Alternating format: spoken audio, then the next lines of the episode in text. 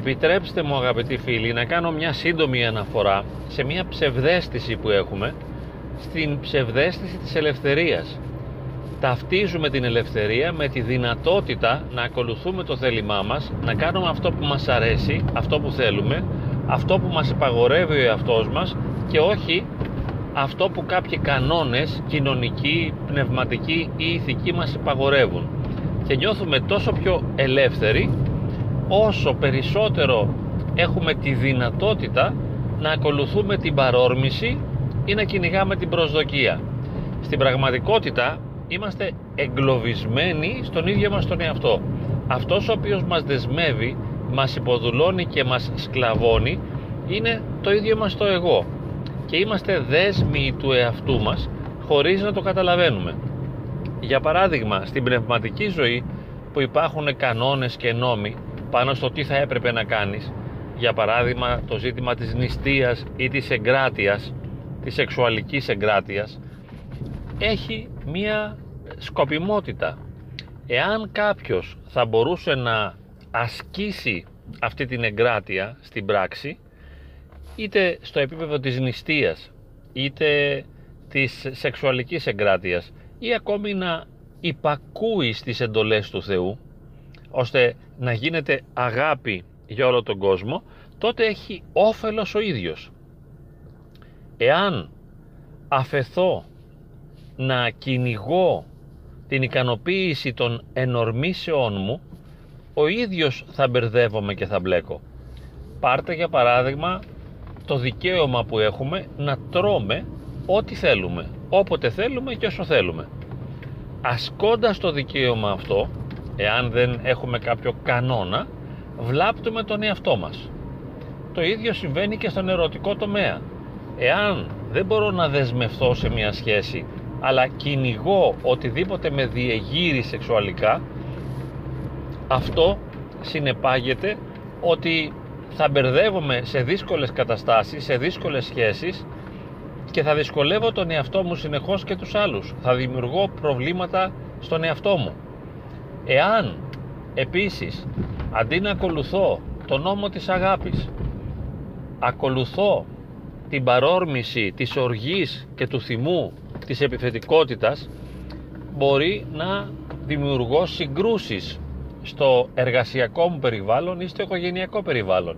Οι συγκρούσεις αυτές, τις οποίες εκούσια ακολούθησα την παρόρμηση να εξωτερικεύω το θυμό και την οργή και το δικαίωμά μου να διεκδικώ τα δικαιώματά μου δηλαδή και να βάζω αυστηρά όρια τους άλλους για να μην με καταπατήσουν οπότε αρνήθηκα να κάνω αγάπη και το έκανα αυτό μέσα από μια ατομική ελευθερία αυτή η ατομική ελευθερία με δεσμεύει στο να μην έχω ποιοτικές σχέσεις με τους άλλους, να νιώθω μόνος και να περιθωριοποιούμε.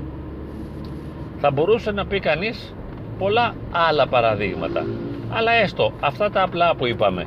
Το θέμα της διατροφής. Εάν δεν μάθω να προσέχω τι τρώω, τότε βλάπτω την υγεία μου. Το θέμα της σεξουαλικής εγκράτειας ή της προσοχής, του ελέγχου της ερωτικής παρόρμησης Εάν δεν μπορώ να το ελέξω, θα μπλέκω συνεχώς σε δύσκολες και ακατάλληλες σχέσεις. Και βέβαια και το θέμα της αγάπης. Εάν δεν μπορώ να γίνω με αγάπη για τον άλλον, αλλά εξωτερικεύω βία συναισθήματα, εκρήξεις θυμού, οργή κλπ, αυτό θα διαταράσει τις διαπροσωπικές μου σχέσεις, θα νιώθω άσχημα και θα έχω μοναξιά. Συμπερασματικά λοιπόν είναι πάρα πολύ απλό να καταλήξουμε ότι στο βαθμό που ακολουθώ τον εαυτό μου είμαι σκλάβος, είμαι δέσμιος ενώ εάν θα μπορούσα να ακολουθήσω έναν ηθικό κώδικα έναν πνευματικό κώδικα ή ένα διαιτολογικό θα ήμουν σε μια πολύ καλύτερη κατάσταση. Θα ήταν κάτι πολύ πιο ωφέλιμο για μένα. Έτσι ο άνθρωπος ο οποίος υποστηρίζει ότι είναι ελεύθερος να κάνει ό,τι θέλει είμαι ελεύθερος και κάνω ό,τι μου αρέσει στην πραγματικότητα είναι σκλάβος και δούλος του ίδιου του του εαυτού και χάνει τη χαρά και το νόημα της ζωής βασανίζεται και και δεσμεύεται και εγκλωβίζεται. Ένα πιο ακραίο παράδειγμα είναι των τοξικομανών ή των αλκοολικών. Ασκώντας το δικαίωμα και την ελευθερία να κάνουν χρήση αλκοόλ ή ναρκωτικών ουσιών βρίσκονται πολύ μπερδεμένοι ενώ εάν μπορούσαν να ακολουθήσουν έναν κώδικα κοινωνικό ή ηθικό που το απαγορεύει αυτό θα είχαν ωφέλεια τη μεγαλύτερη βέβαια ωφέλεια θα την έχει αυτός ο οποίος ακούει τις πνευματικές κατευθύνσεις και εντολές στη συγκεκριμένη περίπτωση που εμείς αναφερόμαστε συνήθως είναι στη, της Ορθόδοξης Εκκλησίας. Εάν μπορώ να κάνω υπακοή σε αυτό που η Ορθόδοξη Εκκλησία επιτάσσει, τότε θα απελευθερωνόμουν από τον μεγάλο δυνάστη που είναι ο ίδιος μου εαυτός και θα ζούσα την ελευθερία του Θεού. Διότι ο Θεός θα με απελευθέρωνε από το οικείο θέλημα. Ο μικρον γιώτα, ε γιώτα, το οικείο θέλημα, το δικό μου θέλημα θα με απελευθέρωνε από αυτό το οποίο με δεσμεύει, με εγκλωβίζει, με μπερδεύει και με βάζει σε τόσες φασαρίες και σε τόσες δυσκολίες. Ένας Άγιος είναι εντελώς ελεύθερος υπακούοντας το Θεό διότι φτάνει στο υψηλό επίπεδο της απάθειας όπου εκεί δεν έχει κάτι ανάγκη δεν χρειάζεται να ικανοποιήσει μια ενστικτική ανάγκη, μια παρόρμηση δεν θα το ακολουθήσει αυτό αλλά παραμένοντας σε μια κοινωνία με το Θεό αβίαστα κάνει αυτή την Αγία υπακοή και κατά συνέπεια ζει σε μια σφαίρα ελευθερίας σε μια διάσταση βαθιάς ελευθερίας διότι δεν τον δεσμεύει ο εαυτός του. Άρα και στο θέμα της διατροφής μπορεί να τρώει ό,τι θέλει όποτε θέλει δηλαδή όποτε το θέλει ο Θεός θα τηρεί τις νηστείες. Άρα ασκεί ελευθερία.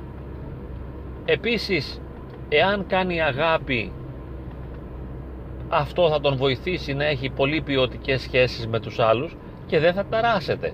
Διότι αφού αγαπώ πως θα χαλάσω την εσωτερική μου ισορροπία και την εσωτερική μου αρμονία. Δεν με ταράζουν οι ενοχλητικές συμπεριφορές των άλλων παραμένω ήσυχος, νυφάλιος, ήρεμος και απαθής. Και έχω αυτό που λέμε την αρετή της αοργησίας αντί να ακολουθώ την παρόρμηση της οργής. Και αντί να κάνω έκρηξη θυμού κάνω έκρηξη αγάπης που σημαίνει πως αγκαλιάζω όλο τον κόσμο και ησυχάζω με όλα τα γεγονότα ακόμη και με τις αντικσοότητες εάν τα πράγματα δεν πηγαίνουν όπως θα ήθελα δεν αρχίζω να κάνω φασαρίες. Δεν μάχομαι, δεν πολεμώ δεν αγανακτώ, δεν απογοητεύομαι αλλά κρατώ την εσωτερική ησυχία, την υφαλιότητα και την ηρεμία και την ψυχραιμία έχοντας συνεχή αναφορά στο Θεό. Εφόσον σχετίζομαι μαζί Του και με Αυτόν επικοινωνώ και αυτός είναι το σημείο της αναφοράς μου αυτός είναι το κέντρο και ο πυρήνας του είναι μου. Τότε όλα τα εγκόσμια δρόμενα δεν μπορούν να με αναστατώσουν και παραμένω σε μία καλή αγία απάθεια. Δεν μπορώ να είμαι ελεύθερος εάν είμαι εμπαθής διότι τα πάθη με οδηγούν συνεχώς σε εξαρτήσεις ή με αναγκάζουν να έχω συμπεριφορές τις οποίες δεν θα ήθελα και γι' αυτό συνήθως άλλα θέλουμε και άλλα κάνουμε. Στην πραγματικότητα μας σέρνει ο εαυτός μας ο ίδιος, το εγώ μας, η εγωκεντρικότητά μας μας σέρνει από τη μύτη και δεν μας επιτρέπει να ζήσουμε την ελευθερία. Και όπως είπαμε, ύψιστη ελευθερία είναι η ελευθερία του Θεού. Και σε κοινωνικό επίπεδο υπάρχει μια ελευθερία, ακολουθώντας κοινωνικούς κανόνες και πάλι ελευθερώνομαι από τον εαυτό μου ακολουθώντας τους κανόνες μιας οργάνωσης επαγγελματικής της εργασίας μου. Πάλι ελευθερώνομαι από τον εαυτό μου ακολουθώντας τους κανόνες του σχολείου, του πανεπιστημίου.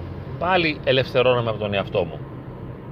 Αλλά η κορυφαία, η ύψιστη και η τέλεια ελευθερία είναι η ελευθερία της απόλυτης υπακοής στο θέλημα του Θεού όπου εκεί πραγματικά είμαι από όλα ελεύθερος και δεν με αγγίζει τίποτα δεν μπορεί να με αναστατώσει κάτι δεν μπορεί να με ταράξει κάτι ούτε να με πληγώσει ούτε να με τραυματίσει διότι εγώ ζω για εκείνον μέσα σε εκείνον και εκείνος είναι μέσα σε μένα και ζω για να τηρώ αυτή την ενότητα. Ο στόχος είναι αυτός. Είναι η διατήρηση αυτής της συζυγίας, της σύζευξης όπου ζευγνύω τον εαυτό μου με το Θεό μέσα από έναν αγώνα ασκητικό ο οποίος συνεχώς με απελευθερώνει από τον εαυτό μου και με θεώνει στο βαθμό και στο μέτρο που με ενώνει με το Θεό. Και καθώς με τη χάρη του Αγίου Πνεύματος θεώνομαι ελευθερώνομαι απόλυτα από τον εαυτό μου και δεν έχω να πάθω τίποτα δεν πάσχω από αυτά που πάσχουν οι άνθρωποι του κόσμου. Δεν έχω αγωνίες δεν έχω έγνοιες δεν έχω ένταση από βιωτικές μέρημνες και δεν έχω άγχη. Ελευθερώνομαι από τις φοβίες ακόμη και από τον ίδιο το φόβο του θανάτου και της ασθένειας εφόσον ξέρω ότι είμαι σε μια ζωντανή σχέση με αυτόν ο οποίος είναι πανταχού παρών και τα πάντα πληρών ως άρχοντας παντοδύναμος αυτός που είναι η αρχή των απάντων δηλαδή και εγώ κοινωνώ συνεχώς με αυτόν. Και έτσι ζω την ελευθερία των Αγίων. Δεν έχω να πάθω τίποτα. Ενώ όπως είπαμε αν παραμείνω εγκλωβισμένος στον εγωκεντρισμό θα τρέχω μια ζωή να ικανοποιώ ανάγκες οι οποίες ανάγκες μετά θα με τραυματίσουν και θα με πληγώνουν γιατί είτε δεν θα μπορώ να τις ικανοποιήσω είτε αφού τις ικανοποιήσω θα δημιουργηθούν νέες ανάγκες τις οποίες θα πρέπει να καλύψω και θα προκύπτουν συνεχώς τραύματα αληθινή λοιπόν ελευθερία είναι η ελευθερία του Θεού και η βαθύτερη δουλεία είναι η δουλεία της ψεύτικης ελευθερίας του ίδιου μας του εαυτού.